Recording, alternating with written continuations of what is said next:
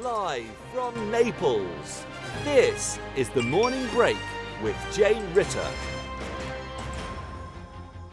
Morning everyone from Naples, another gorgeous day here. Lots of spring in the air, which unfortunately is affecting my eyes, my nose. But I am so looking forward to speaking to Emma Hederman. She'll be joining me in the studio in just a minute. Live from Naples, this is The Morning Break with Jane Ritter on Teachers Talk Radio. Tune in live at ttradio.org, or to join in the conversation, download the Podbean app and search Teachers Talk Radio. Follow the hashtag ttradio. Tune in, talk it out with Teachers Talk Radio.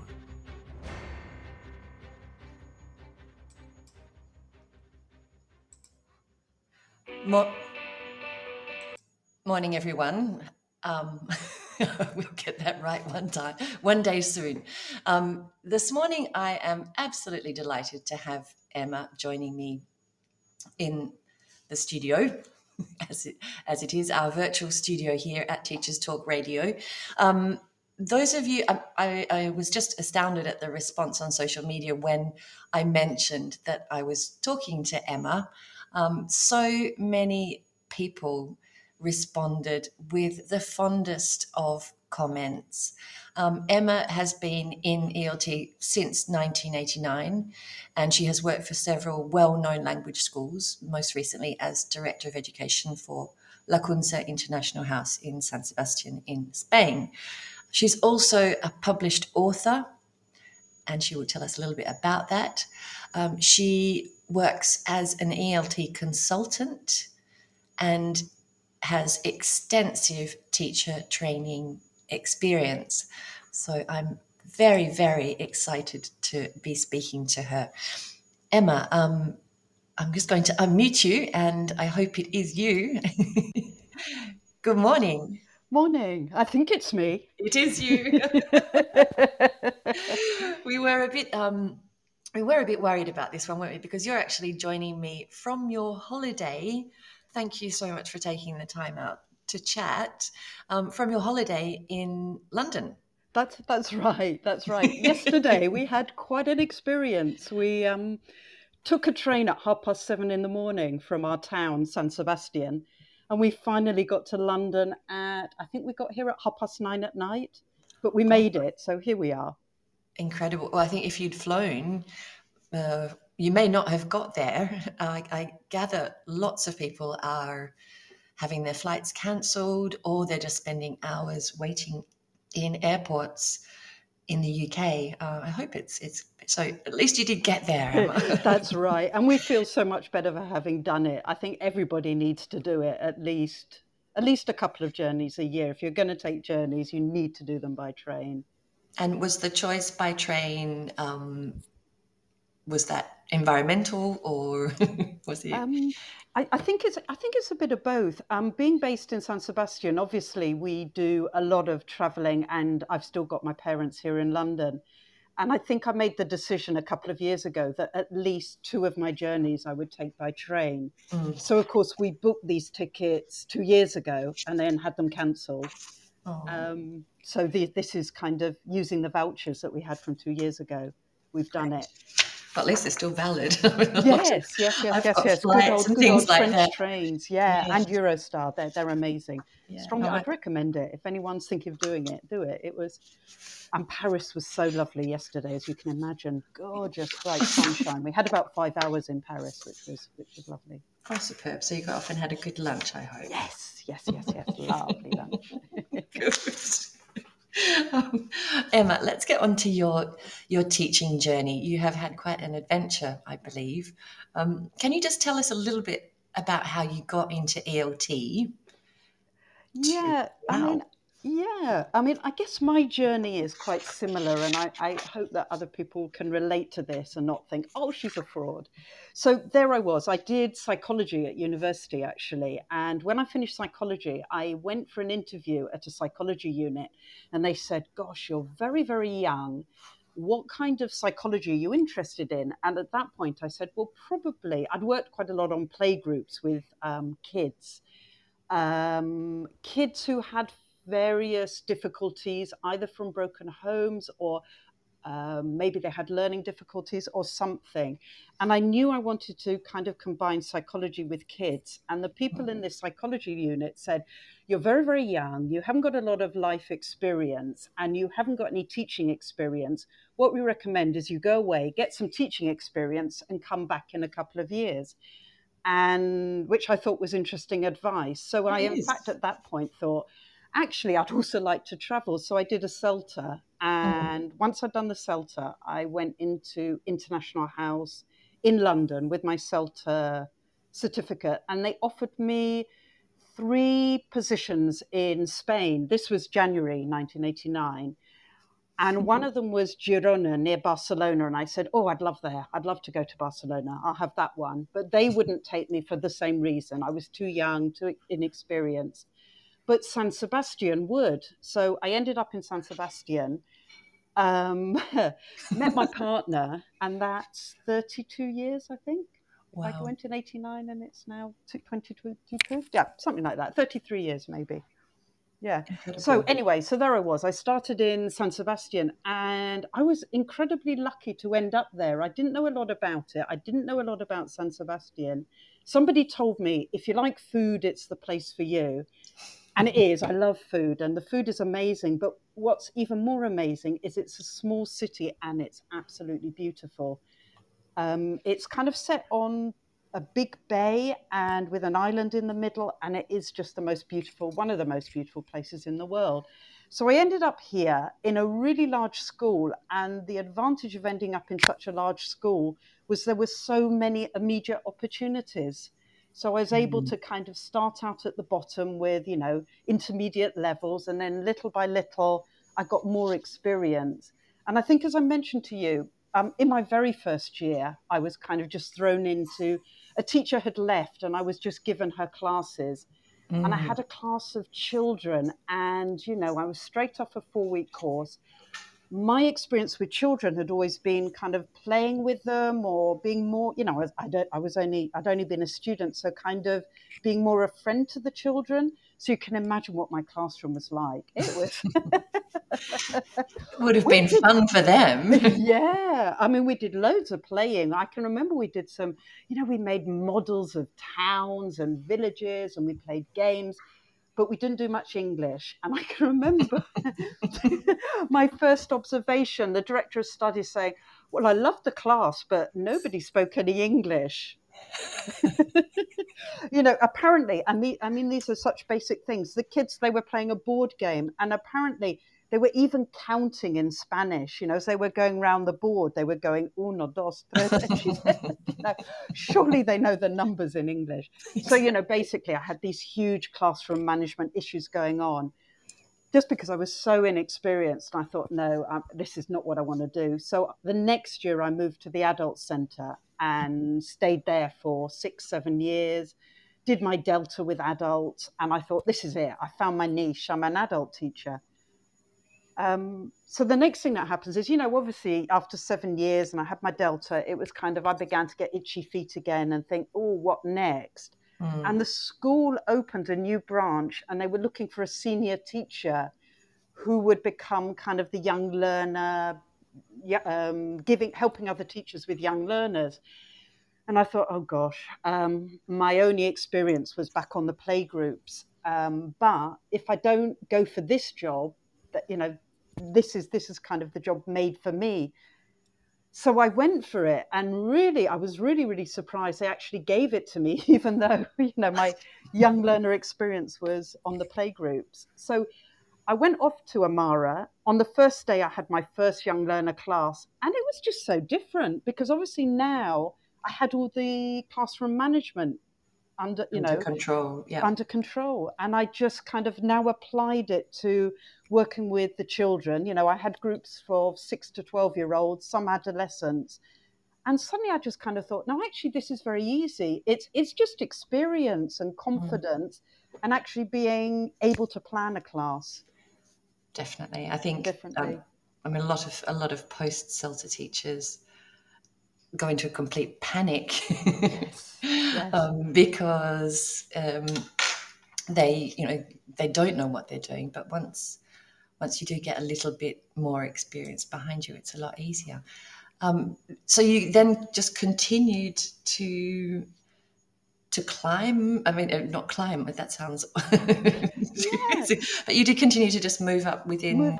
I mean, actually in San Sebastian at that point, so what we're talking about, 1994 or 5, they had always had young learners, but it hadn't always been such a big part. So about that time, it was beginning to be, the school was by then about 75% under 18s. And they decided that they needed a young learner coordinator, which was taken by a great colleague of mine, Dave Green. So he became the young learner coordinator and we began to get more organised. And then he was actually promoted to become a director of another centre that had just opened. And the position was free. And I thought, well, why don't I apply for that? That kind of seems like that would allow me to combine the kind of experience I already had in the classroom with more, I'd then be able to move into academic management to a small extent, do a little bit of teacher training. So that was my next step. I then became the young learner coordinator. And I stayed there in that position for 3 or 4 years. I went back and I became a director of studies again, but in another centre where they had a lot of young learners. What percentage of young learners? Roughly? So by then we were pushing, the centre I worked in by then was like 90% young learners. Wow. And adults were now becoming, much, much lower. And I think I mentioned this to you, that actually by that stage I was finding teaching young learners much, much easier than adults. Mm. They're not less demanding. What do you think it is? It's the classroom management. I think if you walk into a classroom with young learners, from the very beginning you can establish some rules. So, if you begin speaking and they're speaking over you, you can quickly stop things and say to them, no, in my classroom this is how things are going to go. We're going to have moments where I'm going to speak and you're going to listen, and then we'll have activities where you're going to speak. Whereas when you go into an adult classroom and you start speaking and they speak at the same time, I find that much, much more difficult to deal with. How do you say to an adult, would you mind just being quiet and listening to me without sounding rude? Yeah, it's a tricky one, isn't it? Yeah, and the other thing is like you set homework with adults or you get them to do some reading and only 2 of them would do that. Whereas with your young learners, you set your homework and they do it to better or worse extent, but they certainly do it. Thank goodness. Thank goodness. Yeah. Yeah. I mean, I kind of look at my uni students. They are more young learners. I've got a couple who have even started sending in their homework early. Oh my goodness. It's April, but they're sort of getting ready for the end of term. Doing all this, all their extra. They have so many exams, poor things. Yeah. I think they're just getting ahead of themselves. Yeah. So what do you do about things like speaking? Because I often find that kind of university age group, some of them can be quite shy and reticent. And, obviously with young learners, it's easier to get them to speak because you just kind of, you go into your reward charts or you add in other incentives. How do you deal with the university students? I think what we've had to do, obviously, through lockdown is adapt a lot more and do a lot more kind of, they do several video tasks where they send me in work, which I think is really good for them because it gets them to focus more on content, accuracy, pronunciation, and it allows me to have that genuine interaction with them. We actually have speaking classes, and they know that that during those classes we are listening to them and we're making notes on them. We have I luckily get to split I have a year of about 150 students, and I split it with a colleague or 2 colleagues actually. They do speaking classes with me and my other colleague on one day, and then writing the following week with my other colleague. So they know that in those lessons and also in their normal lessons, we are really listening to them and making notes on them. I think having online teaching and breakout rooms makes it much easier to, and they know that you're listening to them. Yes. Or you're going to come round listening to them. I sort of zoom in, and they. Yeah. Sometimes you can hear the sort of switch from Italian to English. Yes. I think a lot of them really do make a very conscious effort, and they're seeing the benefits of it. Yes. We actually had complaints when we went back to face teaching that they weren't getting that, you know, that the teacher is really listening to me. Yes. No, that's right, because it actually, no, you're right, because I'm kind of thinking about a less experienced teacher who says they're monitoring and they don't actually sit and listen, or they sit and listen and kind of note down all the mistakes. Exactly.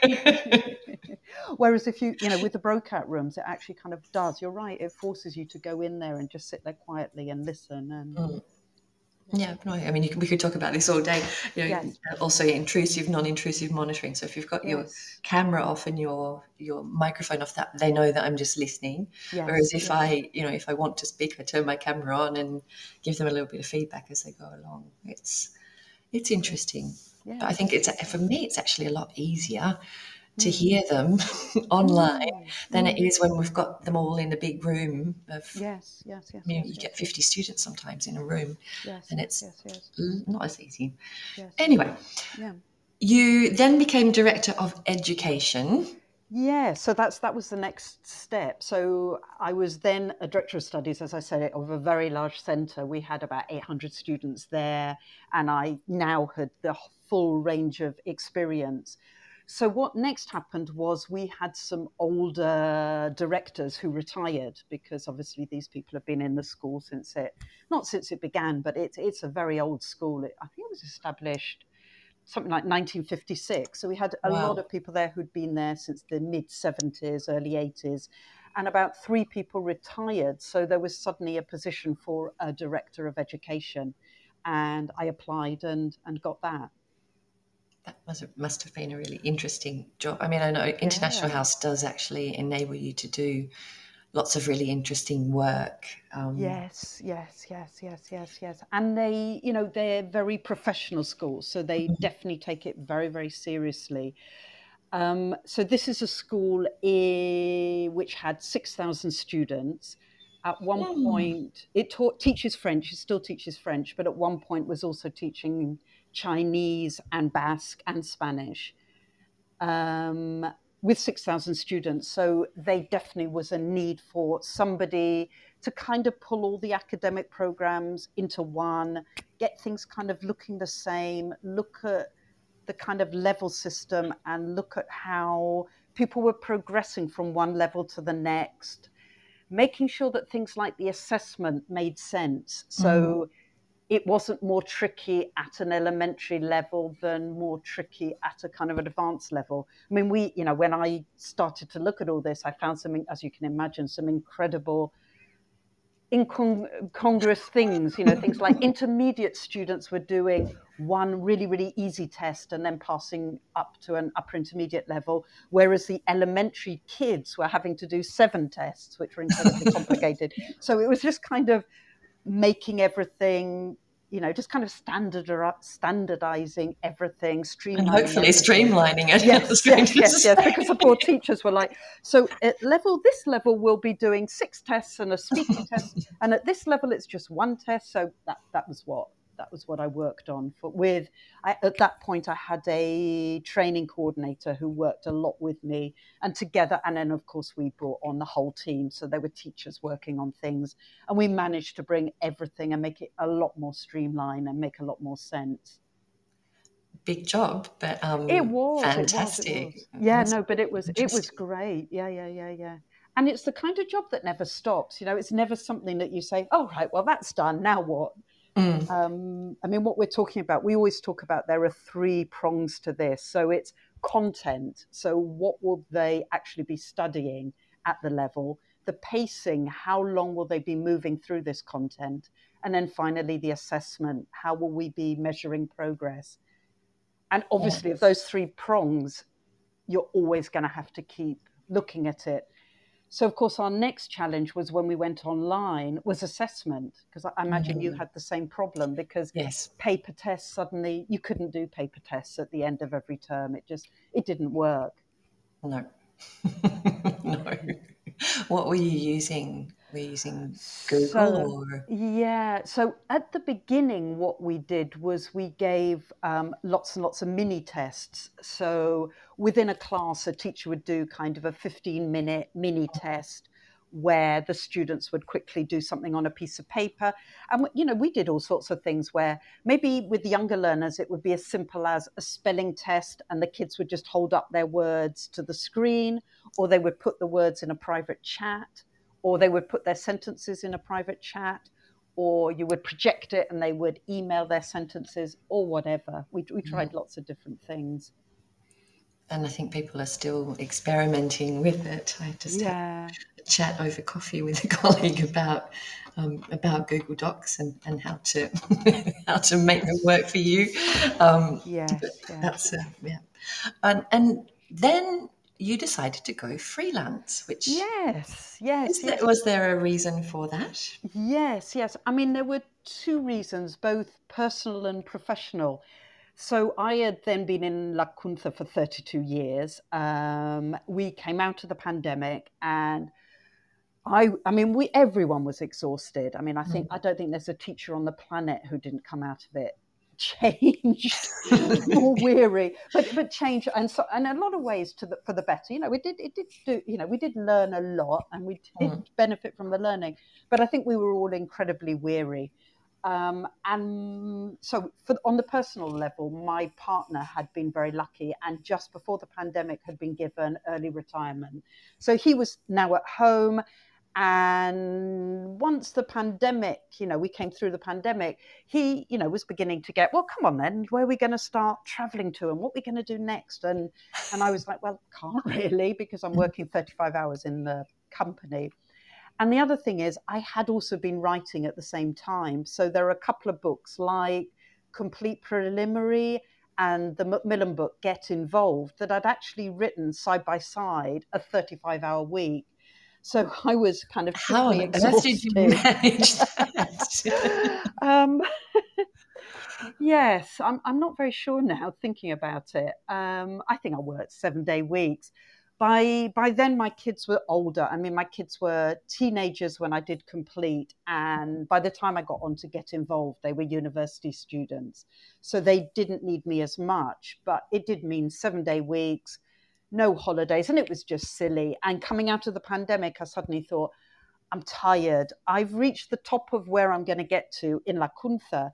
And I think it would just probably be a good idea for me now to step back, let somebody else in Lacunza take over from me and move the school forward. It probably, you know, I felt it needed a fresh set of eyes. And they've now taken on a wonderful academic director who's taking the school in a, you know, very, very good direction. And I thought, well, now it's time for me to go freelance so I can carry on writing. I've done a lot of teacher training, so I can carry on doing that. And I can also probably give back to the community some of the stuff I've learned from being an academic director, which is kind of the consultancy stuff. Okay, we're going to get on to that. I think now is probably a good time to take a break. I can see we've got quite a lot of people in the studio with us. Oh, great. If they do have any questions for Emma, we'd love to hear them. So we will be back in about 5 minutes. We're just going to go to the news for now. Okay.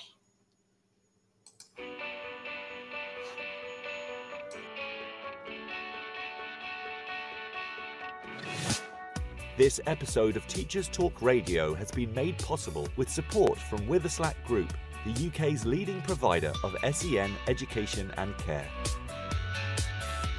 They're here to support you too through an ever-growing offer of free resources, including webinars, podcasts, articles, and events aimed at supporting teaching professionals like you. Visit their website at www.witherslackgroup.co.uk to find out more. Are you looking to take your phonics practice forward? Then Little Wandle Letters and Sounds Revised is the programme for you.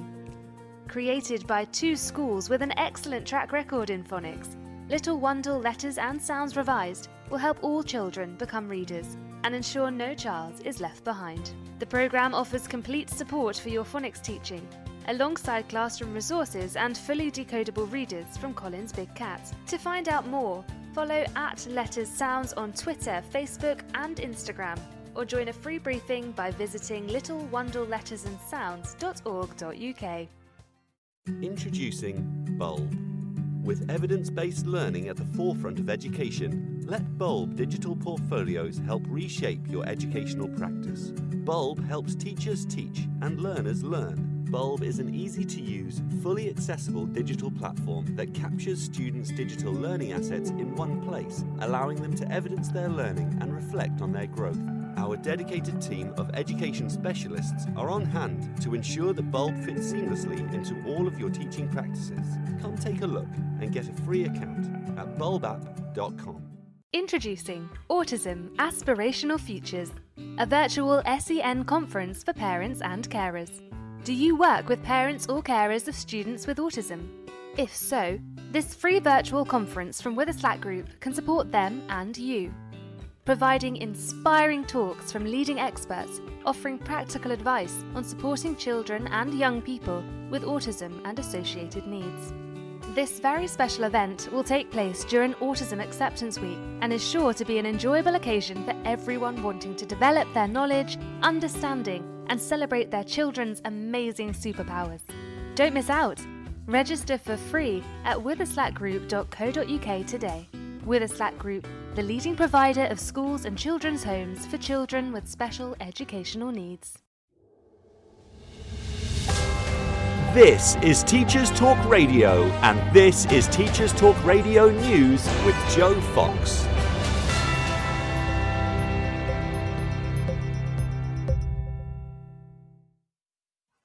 With many schools across England and Wales now on holiday for Easter, or with a break imminent, The Guardian is reporting that many GCSE and A-level students are being advised to begin revising in earnest.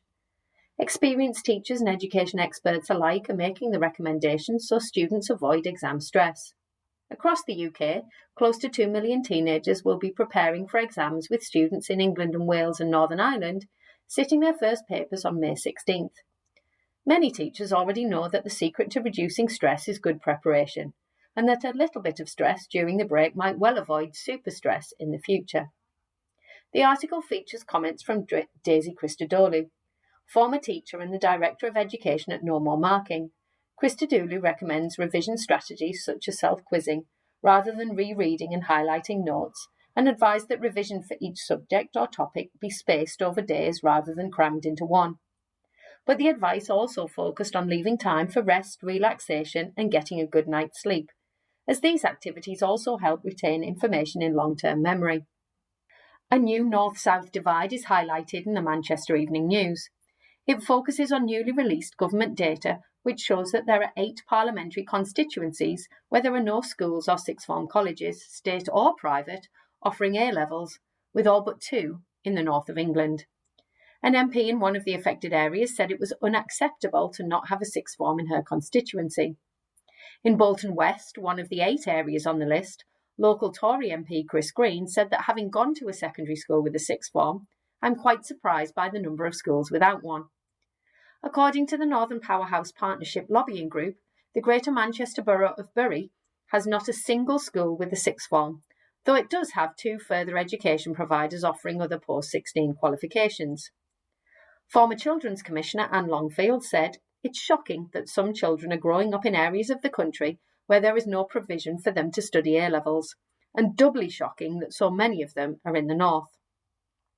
As part of the government's recent Levelling Up white paper to tackle regional inequalities, 55 so-called education cold spots, many of which are in the north, will get extra investment. Struggling schools would be offered more support and new selective sixth form colleges created. But Northern Powerhouse Partnership Director Henry Murison said the selective sixth forms aren't the answer to problems. A story on the Mirror Group newspaper website focuses on talks to introduce a new GCSE which will focus on the environment and sustainability. School Standards Minister Robin Walker said talks were underway with Exam Board OCR, with a view to introducing the course. He stated, "The department is exploring proposals for a new GCSE in natural history. This is after a range of campaigners expressed concern about how subjects such as climate change, sustainability and environmental protection are being taught in primary and secondary schools." This has been your Teachers Talk Radio News with Jo Fox. This is 2 Minute Tech with Steve Woods, your tech briefing on Teachers Talk Radio. Hello, this week you may find you have a bit of time on your hands, so why don't you learn a new skill? I'm talking learning to code. There's loads of ways to get started for free. Check out Scratch from MIT, a block-based programming language. There's tutorials and a huge community of people who share their work. Imagine if your next presentation to the pupils was done through a game. The limit is only your imagination. If you want to get a bit more serious and you have a child to drag along with you, take a look at the AstroPie Challenge. There's Mission Zero, spend an hour and program a Raspberry Pi in the International Space Station and get a certificate of where and when the pupil's code ran. If you want to get really involved, check out Mission Space Lab, where you need to invest a bit more time, but there's also some free kit for school involved. Do you just want some me time? Then look no further than EduBlocks or Trinket. These browser-based editors come with tutorials to get you going. Their tutorials help you cross over from blocks to text-based coding. If you want to be supported in coding, why not join me for an introduction to Python on May the 4th, 4 to 5 p.m. I'm going to teach an introduction to Python coding in Trinket. Any Teacher Talk Radio listener can come for free. Details of how to join will follow shortly. As always, don't forget to check out the TT Radio 2022 Twitter feed. Tell us what you want to know about tech. I'm Steve Woods, and that was 2 Minute Tech. 2 Minute Tech with Steve Woods, your tech briefing on Teachers Talk Radio.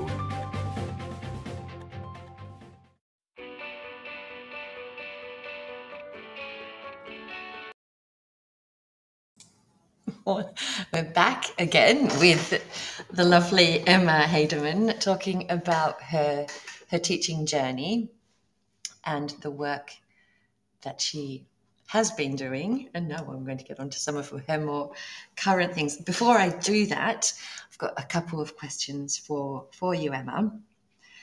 You've obviously been incredibly successful as a writer, as academic manager, as a teacher trainer.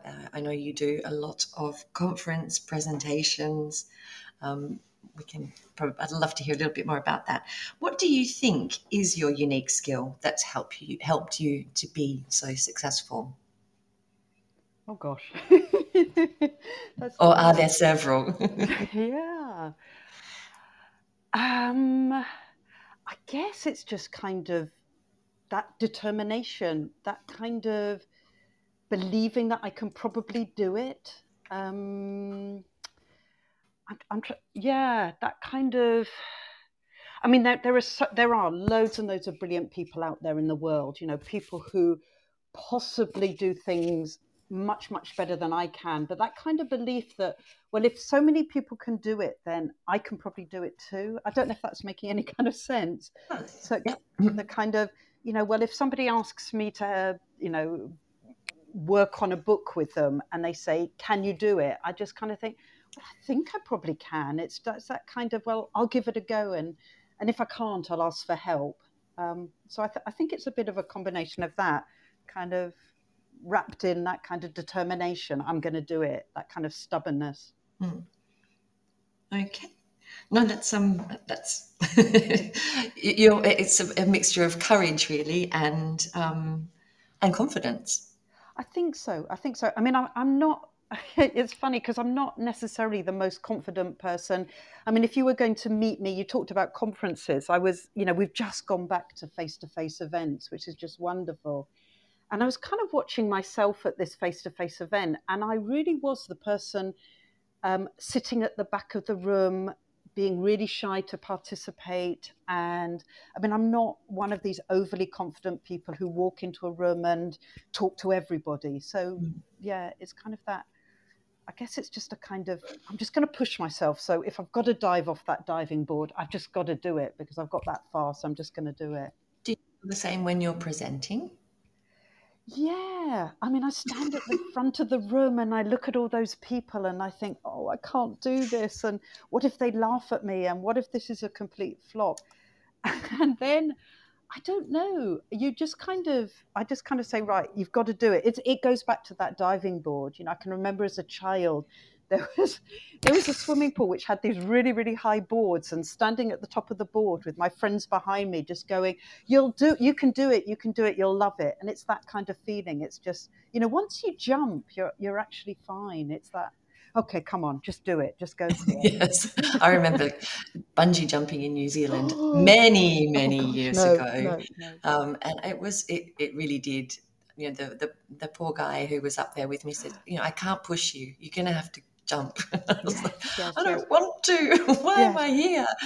Did you do it? I did it. Yeah, I did it. Oh, well done. And after I jumped, I didn't really like the fall at all, but I loved the bouncing and being able to look around afterwards. But I did kind of think, I thought, gosh, it's such a lot of money. I could have bought myself a really nice pair of shoes instead of putting myself through this. But I did it. You did it. I mean, you raise a really interesting point there, because I would never go bungee jumping. And I think that's another thing, that kind of awareness of what you can't do. I mean, there are things that I will never do, and I have turned down because I just know that's not me, and that's just taking me so out of my comfort zone that let's call on somebody else to do that. Yes, I think I was kind of pushed into it. I didn't really have. I was on holiday with friends, and we all drove up, and they just said, "You're going," and I'm like, "I don't want to." No. But I did. I mean, we could talk about this for hours as well. I mean, the worst thing I've ever done is rafting in Victoria Falls. Well, not actually in the waterfalls themselves, but underneath. And so we're on the boat, and it was a bit like what you say. It was, we were with a group of people, and they said, come on, it's fine. And you're in the boat. And at the beginning, it's absolutely fine until the guide says, and there are crocodiles in the water. He was lying, of course. It wasn't true. Really? But, you know, and then when the boat actually flips, you kind of think, oh, my gosh, why am I doing this? What am I doing? But I think as on a professional level, it's that, you know, when you get to that point where it's a bungee jump that I know I'll never, you know, even if I had a group of friends around me, I just wouldn't do it. Mm. I think it's that, just realising there are some things that you're just going to say no to because you can't. I think Sylvina's just written, she did something similar in Iguazu. I hope I've pronounced that correctly. Iguazu Falls. She's having a bit of a giggle at your expense, I think. Oh. I mean, I can remember being in Northern Australia on a boat, which was notorious for crocodiles, and all of a sudden, because crocodiles, I don't know if you know, they people study them, or car makers study them because they're so aerodynamic. They don't. You can't see them coming. They just appear, and the water doesn't ripple. And all of a sudden, this 9-meter crocodile appeared next to us, and we were on a flat boat. Yeah. And a whole lot of people ran over to the other side of the boat to take a photograph, and we were all just like, "Sit down, yes, we can flip us." Yes. Some people don't think of consequences, so maybe that's... No. Emma, you asked a really good question about conference presentations on social media a while ago. Mm. Have you managed to the question was, before you present at a conference, what do you do? Is that correct? Is that the question? What do you do about your nerves? Mm. Yes. Mm. And some of the answers were absolutely amazing. I mean, there were such simple things like, I mean, there are some stars out there in our world, you know, people like Kath Bilsborough, who said, put on makeup and brush your teeth. I think Anna Hasper said the same thing. That is slightly more different at a face-to-face event, because that obviously... for the first face-to-face event, I was put up in a hotel. So I had my breakfast and I went back up to the room and I brushed my teeth, as Kath had told me to do, and I put on my lipstick and brush your hair. I think online, it is slightly easier. So online, you make sure you're wearing your bright red top or whatever colour you like, and you brush your teeth, and you get your lucky cup next to you, and take a deep breath and go for it. A ritual, yes. Yes, a ritual. And face-to-face, I was so nervous about that, because it was, you know, having done online training for 2 years, I had things like, what do I do about the chat box? how do I stop people from talking out of turn? How do I set up talking? I mean, I had all those questions in my head. And actually, it was Anna who wrote to me and said, don't worry, it will all work. It always worked. It worked in the past, and you'll get back in there, and it will be amazing. And she was absolutely right. The first one I did, I think I mentioned this to you, I give talks in Spain, and in Spain it's okay just to talk at the same time as somebody else is talking. Mm-hmm. So I was giving the presentation, and there was a group at the back who were talking at the same time. And I was like, oh my gosh, what do I do now? I can't do this. I can't give a talk when there's a group of other people having a separate conversation. And they're not young learners, are they? No, no. So I can't even, say I'll call your parents or whatever. So I just stopped talking. Because I was so shocked by it. And I just kind of looked at them and said, in fact, I didn't need to say anything. They stopped talking. But I was thinking, can I really say to them, if you've got something to say, share it with everybody? I thought, no, I can't say that. Or do you have a question? Or it was difficult. But luckily they stopped talking. And actually at the end of the conference, they came up and said, they were really embarrassed. And they said, we are so sorry. We were so excited about what you were saying that we were talking to each other. And we were talking, we promised we were just talking about what you were saying, but we were just getting, a bit excited about it. So the next day I gave another event, and I said at the beginning, look, if you don't mind, when I'm talking, would you mind just listening to me? But I will stop, and I will give you lots of breaks so that you can talk to each other. And that just works so much better. I mean, that's kind of young learner training, isn't it? That kind of explaining the rules at the beginning. Exactly. The housekeeping at the beginning. Yes. And also, setting... it's signposting, really, isn't it? It's letting them know what you expect for them and what you're going to give them. So it makes, I'm glad you reminded me of that. I'm going, I'm preparing. Right. I know I'm going to see you soon in Venice, but yes. I haven't been to a live conference for years, and it's really daunting. I mean, I can do webinars now, and I can go online. Yeah. But now the whole thought of, and what if my fear is, when you feel anxious and your voice kind of, or your throat, and it closes, and then I can't breathe, and then I have a coughing fit. But I think Anne Robinson gave me some really good advice when I was feeling like that doing webinars, and she just said, get some spray, throat spray, the stuff you use when you've got a sore throat. Mm-hmm. And before you start, spray your throat. That's great advice. Yeah. And it just sort of calms, relaxes. Yes. I think it might actually anaesthetize you. Yes, so you don't do that. Yes. Because whatever you do, don't eat. Don't take a sweet, because I've done that before and started choking on the sweet. Or spitting it out. We won't go down that road. Coughing it on someone in the audience. Yes. I mean, the other thing I noticed was the other problem, of course, is getting the audience to be quiet, because they're so excited to work together and talk about things. So go back to all your young learner things, the counting down to stop, or I don't know if you're a singer or whatever. Yeah, and also maybe allowing them to have, planning that time for them to work together and chat. Absolutely. That takes, I always find I much prefer starting something and handing it straight over to them so that I can calm down and they're talking, not me. Yes, absolutely, absolutely. And getting lots from them and getting them to feedback what they've been saying. Yeah. So you're, in your freelance life, what projects are you working on at the moment? Yeah, so I've got two projects. One of them is incredibly exciting because it's just been kind of launched this week. I'm actually working with Niall on one of their new online courses, which is going to be in teaching teenagers. Excellent. It's exciting because I know there are a couple of very, very good courses in teaching young learners, but I'm not sure there's actually a course in teaching teenagers. I'm not sure if one actually exists.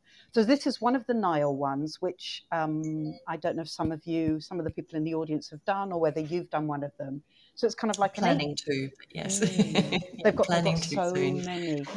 Yeah. So it's an 8-week course where you look at different aspects of this. So you begin with the kind of teenage brain, teenage motivation, teenage behavior, then go into kind of aspects like, so how do you plan a good lesson with teenagers or a successful lesson?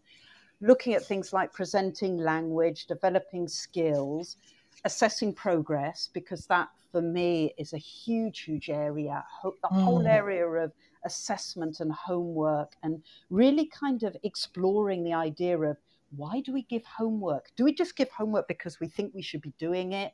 What's the purpose of homework? Then we'll also be looking at what's really, really important is, do all your students have a voice? So this is the area of diversity, equity, and inclusion. Yeah. So I think it should be a really, really interesting course. Sounds brilliant. No, go on. I was going to say, I mean, there are other really exciting things we've managed to do. We've managed to actually get interviews with teenagers. So kind of asking teenagers about their own motivation and their behaviour, and asking them about things like how they feel about tests and homework. So I think it should be really, really interesting for teachers to kind of listen to what teenagers have to say, and then kind of getting their own opinions and just discussing it. I'm excited anyway. Sounds great. Does your psychology background, did that influence the choice of topics for the course, or was that? That's a really good question. I don't think it influenced the topics. What it influenced was the way I approached it, if that makes sense. Mm-hmm. Because when I did psychology, and we're talking about a long time ago, I mean, I did my degree 32 years ago. We did a lot of research, and we were taught how to properly design a good question, how to think about the method, how are you going to explore the question, how are you going to do the research, and how are you going to report on it afterwards. So as part of the course, the participants will also be doing some mini action research, and really be kind of drilling down what makes a good question. Mm. So, for example, a good question is not something like, why do my students always misbehave? Because, how would you answer that? A good question would be something really, really specific, like, what happens when I write on the board and turn my back on my students? Wow. And so what you would do is go in the classroom with that question and you would answer it. So you would look around, see what your students were doing, write it down, and then at the end of the class, you could then analyse it and think about, so what are they doing? When I turn my back, well, some of them are watching me, some of them begin talking to each other, some of them are switching off or whatever. Some of them are turning on their phones underneath their desk. Under the table. Checking that message that they've been dying to check. Yes. I think and then taking that even further forward, if they really are just checking that message, does that actually matter? I mean, does that actually interrupt their own learning and the people around them's learning? So, kind of really getting people to think about what's happening, what I'm doing, how I'm reacting, et cetera, et cetera. So I think my psychology degree, maybe not the theory, because I did do it a long time ago, but it definitely has influenced the kind of method we'll be using, or the methodology. Really sounds really, really interesting. I hope so. Yeah. You've written several course books, and you create materials. What does the future hold for you in terms of materials? Yeah, I mean, I've actually got my second project that I'll also talk about, and that would be the consultancy project. Sorry. I'll answer your first question about materials. I mean, as far as materials writing, my niche is definitely secondary. I'm definitely a secondary school writer, so I write books for teenagers, or also for teenage exams as well, trying to make the material more interesting, more accessible, even if they're having to prepare for an exam, making it just a little bit, just to challenge them on a different level, not just a linguistic level, but a kind of getting them thinking a bit. I also recently wrote some stuff for a business, an adult business course at a really high level, C2 level, which I loved. It was, so I'd also like to be, you know, like to explore some of the other areas. You know, if I could do a little bit of different writing, I wouldn't say no to that. I mean, there's so much of a need for C2 material in general. For those listeners who are not familiar with ELT teaching, that is, we have the Council of Europe framework of reference, and C2 is the highest level, and there is a real lack of resources at that level. So that's great. Great to know. Yeah. So I would, you know, if there's anyone out there, I wouldn't say no to something that wasn't secondary or exams. And consultancy. I mean, I would love you to come down to my university and sort out our departments. I'm not going to say any more on that, but we're having serious interdepartmental arguments about assessment in particular. Right. I think, I mean, I think we talked about this as well. You know, it's a bit like if you write an email, a really, really important email. So say, for example, you're just even writing to your bank because they've made a mistake. And so you write your email. Well, what would you do? You'd normally get somebody else to look at it and read it, you know, and give you some feedback on it. With the same with materials writing, you'd get somebody, you know, you would never write something and it gets published. Somebody would always look at it and give feedback. And what you want that person to be is somebody who comes in from the outside, somebody objective with no agenda, who is just able to be that other pair of eyes. And that's the kind of thing I do. I mean, I work already as an inspector for International House and also for Equals. And it's that just going into a school with a kind of, the kind of methodology I was talking about before, with some very, very, very simple questions, going in there with none of my own agenda, answering my questions or whatever framework we agree to, and being able to feed back to the school and say, you know, where the strengths are and where are areas where possibly they could improve. And if they need to improve, possibly offering some alternatives, if that's what they want. You know, some schools don't want to hear your alternatives. They just want a kind of breakdown of what things are going well and where they could improve. But other schools are very, very interested in suggestions for further improvement. So as a consultant, that's the kind of stuff I do. And that's my next project. That's what I'd like to kind of do a lot more of. And in general, the feedback that you get from the centres and the schools that you go into, what kind of feedback do you get from them? I worded that question very well. Sorry about that. Yeah, I mean, presumably you're kind of saying, you know, how do they react to the kind of stuff I'm offering them? Do they find it useful? Is that the kind of question? Yeah. I think so. It's a really tricky thing, feedback. You know, if we all think back to, you know, you work really, really hard on something for your French teacher at school, for example. I can remember doing this. I worked hours on this essay. I handed it to my French teacher and she sent it back to me with a C and said, you could do better. So I think... I think that's the problem, that we all suffer from feedback. We all, you know, however constructive it is, it's the first reaction is, ooh.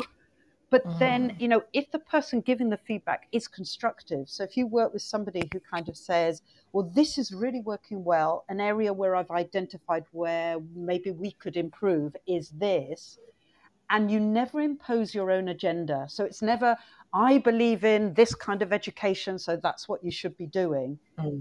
It works, and they are, on the whole, incredibly grateful. It's almost like, I'll tell you what else it's like. When I was working in Lacunza, I used to, with very, very new teachers, offer to teach their class for them. So I would teach the class, and they would observe me teaching. And what I found was I would be observing myself because I had somebody in the room watching me. I was also observing myself. So the fact that I go into another school encourages them to also observe themselves. That kind of makes sense. Yeah. And self-observation is something that is probably the most beneficial tool. I think that's one of the outcomes of the pandemic, is being able to, you know, record yourself or video yourself. Things are much more accessible. Yes. Strangely. Yes. Things we didn't think about. Yes. But, you know, recording yourself in class. Yes. I can remember when I was at the BC and doing sort of academic management, it took us ages to get the right equipment for self-observation. And then they disappeared and things like that. But, you know, there was a lot of time spent looking at the technology, whereas post-pandemic, there is just so much more information out there. Yes. In particular, or webinars. You know, we spent hours in our school. You know, it was in Lacunza because it has something like 11 branches, 120 teachers, and people kept saying, can't you record the training sessions? We said, oh, but we don't have the technology. Well, suddenly you go through the pandemic and anything's possible. Yeah, it is. And it makes it makes for greater sharing of information, sharing of learning. It is. There are lots of benefits, I think. Yes. And it's about we should hold on to what worked, but not lose that kind of human touch, because I think the human touch is what you'll feel in Venice. Jane and I will both be at the Equals Conference in Venice, and what Jane's going to experience that I experienced a couple of weeks ago is... my brother had a really good word for it. You can kind of smell the interaction.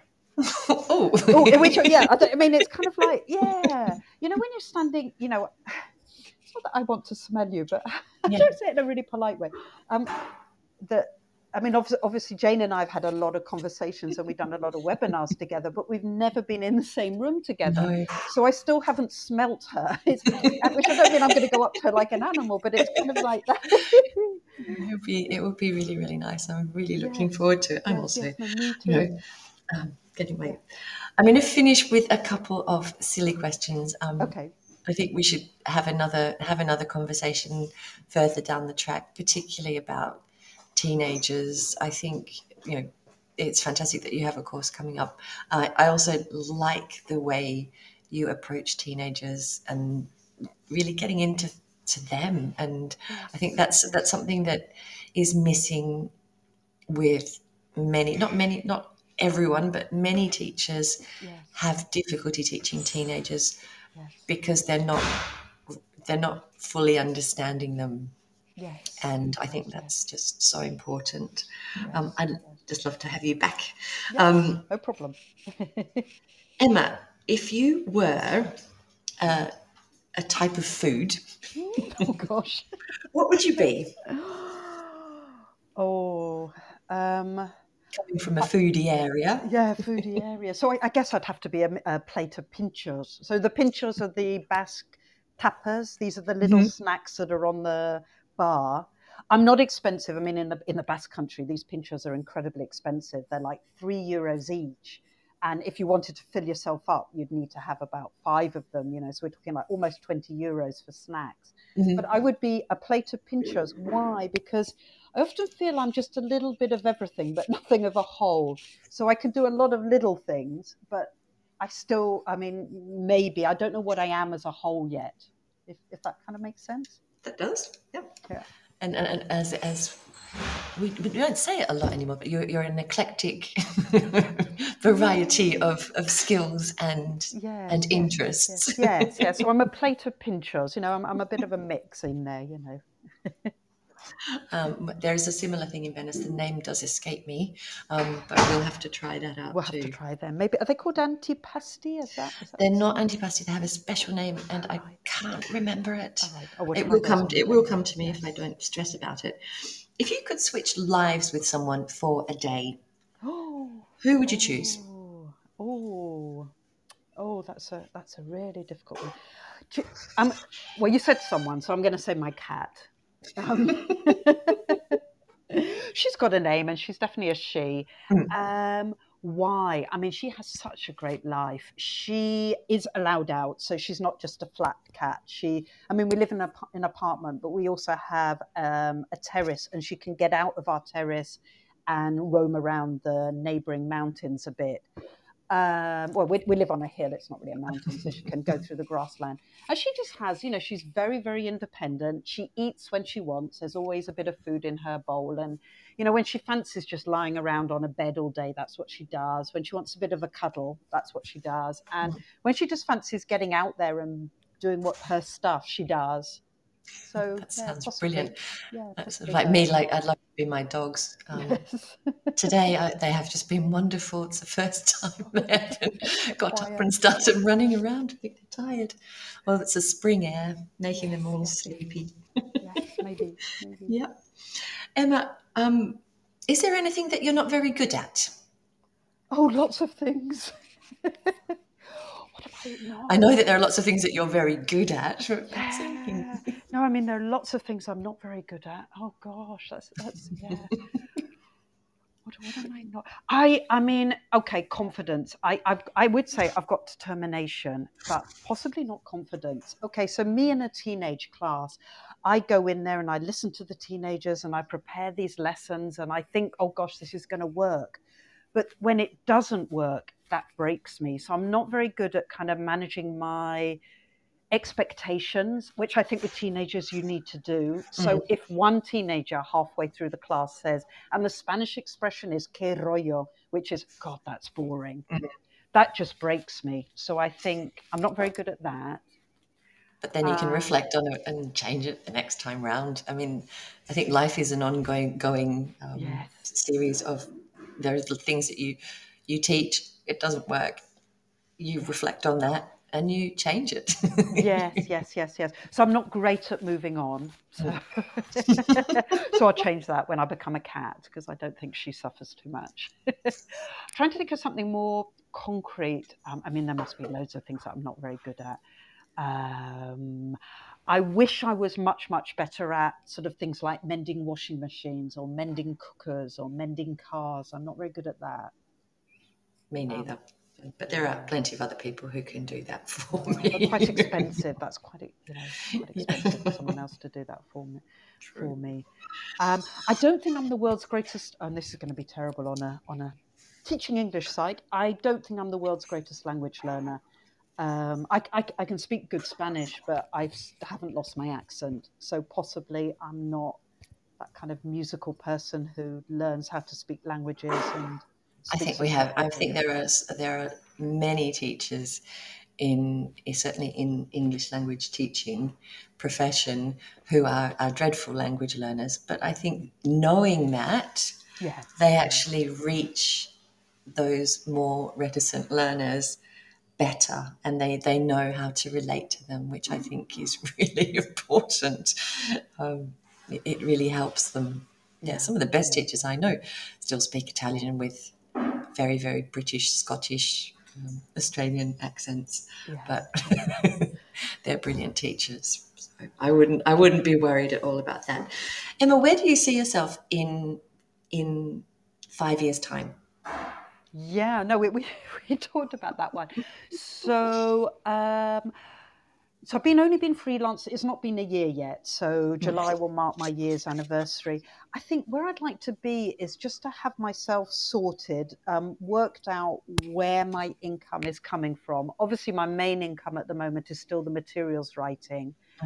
I do like being with people. So I would like to either do more teacher training in person, or maybe get the consultancy, develop the consultancy idea, be able to travel to other schools, help people. I mean, that's the kind of thing I really like doing. Yeah. I really like working, collaborating with other people and working together on a common aim. If we both decide, well, this is where we want to get to, I do enjoy doing that and working with other people to get there. So I think that's where I see myself. In 5 years. Sounds absolutely brilliant. Unfortunately, we are going to have to end this lovely conversation, Emma. But we will resume it in a couple of weeks' time. Yes. Looking forward to meeting you. And for anyone who would like to catch up with Emma or follow the work that she's doing, her website is From ELT to Infinity, the title of. and In fact, I planned to explain what that meant. It's from ELT teacher to infinity, because I do think we're so lucky in our profession. I think once you become an ELT teacher, and when you think about the kind of things you teach, in one day you could be teaching, I don't know, a pilot from the airport, their 4-year-old child, a couple of teenagers. You could be teaching a group of seniors who've recently retired. So I think once you've got the skills as an ELT teacher, I think you could do just about anything. Yeah. And that's where the infinity comes from. I think we're so lucky that in our field. I totally agree with you. Oh, I do agree with you. I can remember once a person that did the CELTA with us came down to Naples to visit us on his boat, because he just landed a training job, but they liked the skills that the CELTA gave him, and he was in sort of corporate training and managed to buy a boat. Oh my God! And sailed out. But yeah, I definitely agree with you. It's such a there's such a variety in... Yes. I see that Sylvina agrees with us. Agrees, yes. Definitely. The world, is infinite for us. There's so much we could do there. Yeah. Thank you. Thank you, Emma. Lovely to chat to you. Wonderful to hear your journey and where you're going. And I wish you the very best of luck with all of it. Oh, thank you so much, Jane. You take care, and I'll chat with you soon. Yeah. For those listening, I've just been speaking to Emma Hederman, and thank you, Sylvina. Thank you for joining us for this afternoon. Remember that there is Harry Waters' Drive Home. He's got a very, very special guest this afternoon, and I recommend you all tune in and listen or join the conversation through Podbean. Thank you, everyone. Next week I will be speaking to Nick Peachy about creating ELT materials. Very much looking forward to that. For now, happy, what day is it today? Gosh, it is International Make Lunch Count Day. So I think that's what I will do. Emma, I hope you have a lovely London lunch, nice pub lunch or something like that. And I'm going off to cook some pasta for my kids. Have a lovely day, everyone. Thank you for joining, and I'll see you at the same time next week.